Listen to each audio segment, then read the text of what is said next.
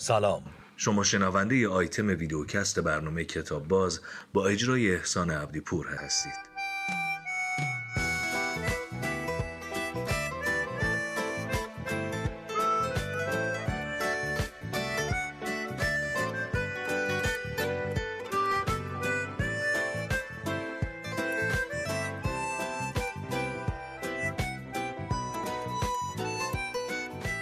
سلام خیلی خوشحالم که امشب بازی فرصتی در خدمتتون باشم.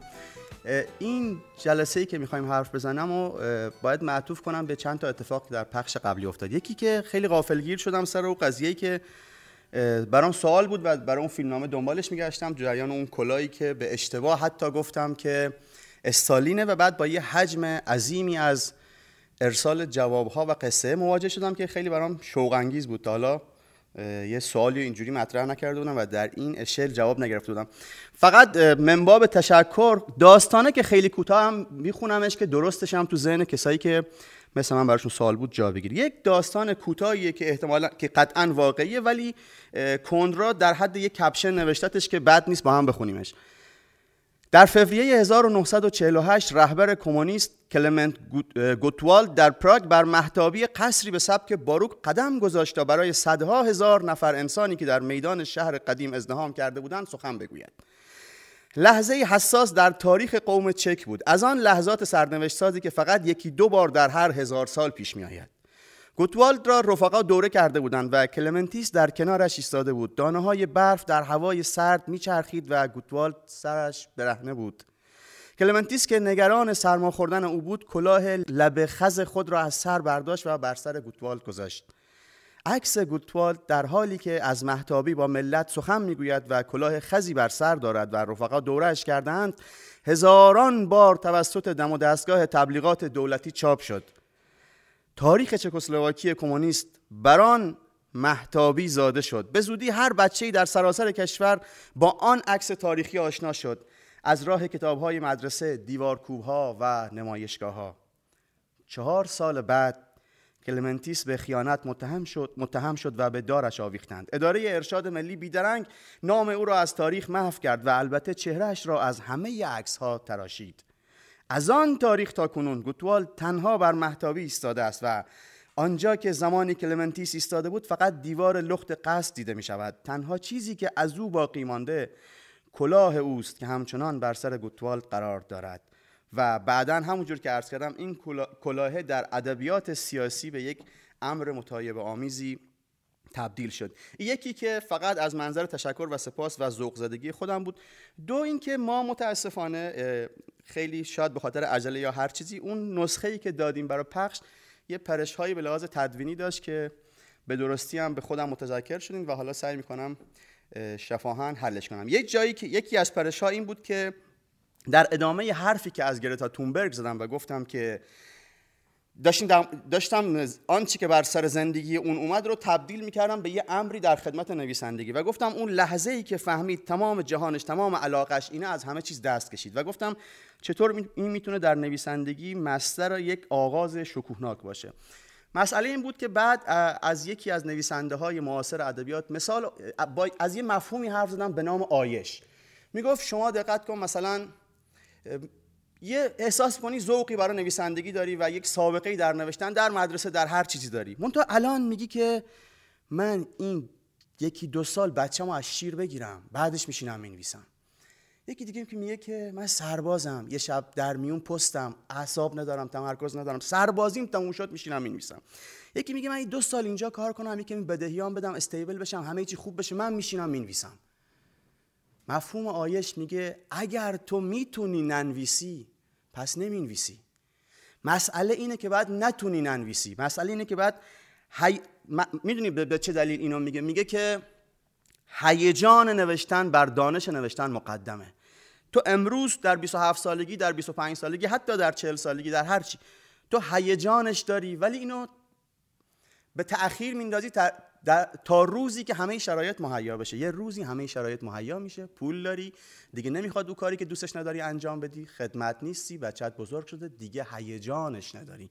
اتفاقی که بعضا برای یک فیلمساز یا یک اعضایی از ادبیات میفته چه در کشور ما و چه در کشور دیگه این که در یک سنینی دیگه آثارشون هیچ لحن و هیچ مزه از آثار قبلیش نداره. فکر می‌کنی خب یه فیلمساز گرامر سینما رو فراموش کرده یا مثلا دکوپاژ رو دیگه از یاد برده. نه همه اونها رو داره و اونا مثل خون تو تنش دارن میدوان هیجانه دیگه نیستش.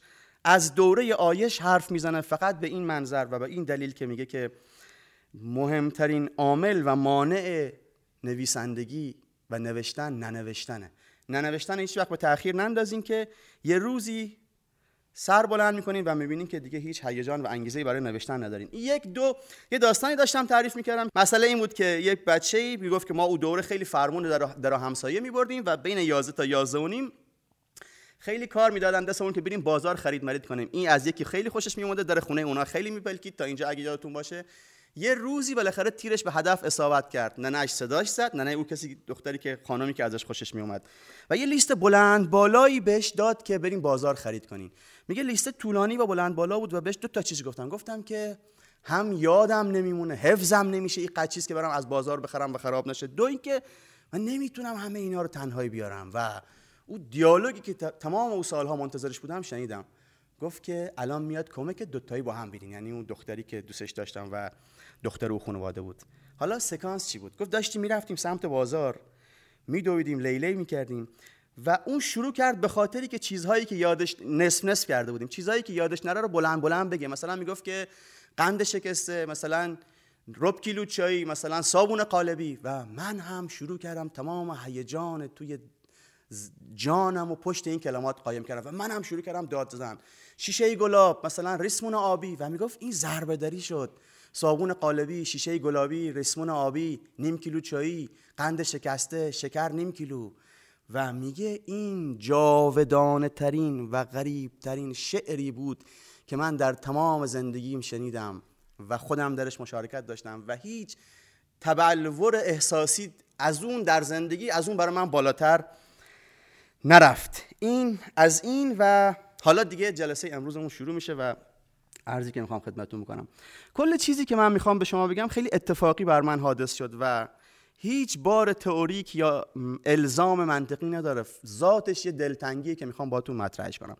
مسئله وقتی رخ داد که برای بار چندم شروع کردم این فیلم رو دیدن. فیلمی که اینجا عکسی که از پلان این فیلم می‌بینید فیلم مشق شب آقای کیارستمیه. خب می‌تونیم اصلا یه کاری کنیم. ببینیمش و بعد توضیح بدم که چی با دیدن این در ذهن من کلید خورد و حالا یه فتح بابی شد که امشب در موردش حرف بزنیم. فیلم مشق شب توضیح اجمالی بدم که یک فیلم آموزشی است تقریبا یا یک فیلم تحلیلی است از رفتار یه مدرسه ای که بچه‌هاش خیلی مشکل در مشق نوشتن و مسائل آموزشی داشتن و اون موقع کانون پرورش فکری تولیدش کرد. چی کاره می‌خوای بشی تو؟ یه دونه مهندس خب تو چند تا داداش و خواهر داری؟ من پنج تا با خودم میشم پنج تا پسر پنج تا دختر پنج تا پسر پنج تا دختر با دیگه کی؟ فکر کنم یازده تا باشن تو نمی‌دونی چند تا این؟ می‌دونم ولی دو تاشون شوهر کردم بعدش سه تاشون شوهر کردم. بعدش یکی جونه شونزه پونزه سالشه. خب به درس و مشقای تو کیا می‌رسن تو خونه؟ هم خواهرم هم برادرم هم بابا هم مادرم خب ببین بابا میگفتش که مشقای تو تموم نمیشه تا بعد از کارتون. بعد از کارتون بعد وقتا کارون تموم میشه خب اغلب اوقات تا موقع اخبارم هنوز مشقای غلامگزامون مونده چرا؟ اخبار چیز اخبار ورزشی میگه اون اخبار ورزشی دیشب که داد تو آب بازی می‌کردن دیدی اونو؟ خوب بود؟ نو نو خب کارتون چی دوست داری تو؟ کارتون یه دونه خرسه هست یه روباه خرسه روباه قلو... کلک می‌زنن بعدش یاد شکارچی میان چیزا رو می‌برن خرس روباه رو بعدش این دو تا موشا میره ورش میداره با هم دیگه چی دوست داری غیر از کارتون تو؟ سینما فیلم دوست داری.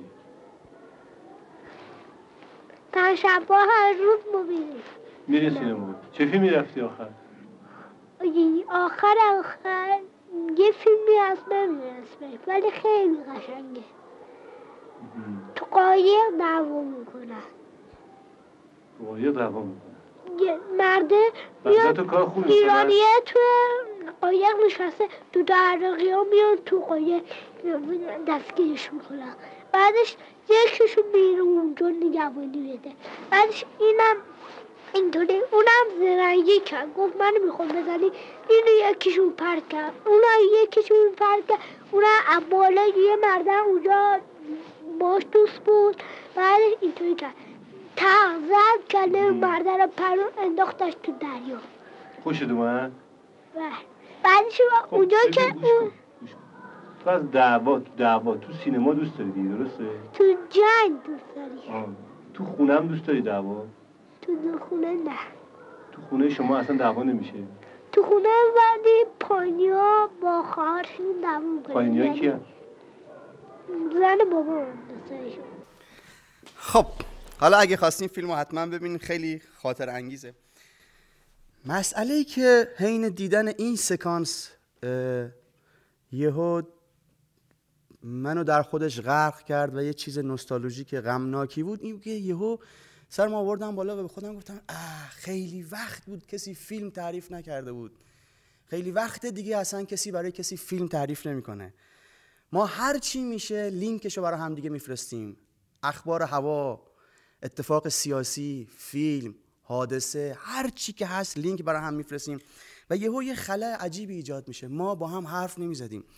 ما وقتی برای هم فیلم تعریف می‌کردیم و حتی اگه الان فیلم تعریف بکنیم یه اتفاق عجیب غریبی میفته ما هر بار در فیلم لحاظ میشیم و ما هر بار بسته به حال و وضعی که داریم یک جور دیگه ای فیلم رو تعریف می‌کنیم. ممکنه یه روز سکانس های عاشقانه رو کش بدیم سکانس های هیجانیشو کم کنیم اکشناشو کم کنیم یه روز یه حرکت برعکسی بزنیم چون حال و هوامون فرق کنه من خودم هر وقت بخوام که درگیر نوشتن یه فیلم نامه ای باشم دنبال گوش مفت میگردم که براش قصهش تعریف کنم. میگم فلانی وقت داری 30 دقیقه 40 دقیقه 20 دقیقه چیز برات تعریف کنم. میگه باشه تعریف کن. و رو کاغذ هم نمی‌کنم خیلی پای آتیشی قصه وار میشینم براش تعریف کردم. و یه اتفاق عجیبی برام میفته هیچ دوباری من این قصه ها رو یک نوع و یک جور تعریف نکردم. چون که هر بار که یه آدمی روبروته نوعی که نگات می‌کنه نوعی که گوشه لبش ممکنه بخنده اتکلونی که زده محیطی که داری براش تعریف می‌کنی در شکل تعریف کردن تو تاثیر داره. یه بار با یه موزیسیانی داشتیم حرف می‌زدیم و داشت از شکل کارش توی ارکستر سمفونیک تهران حرف می‌زد. می‌گفت که مثلا ما صبح ساعت نه میریم تا مثلا دوازده کارت می‌زنیم تا دوازده کار می‌کنیم. بعد یه تایمی داریم میریم نهار و اینا و برمیگردیم دوباره تا ساعت پنج.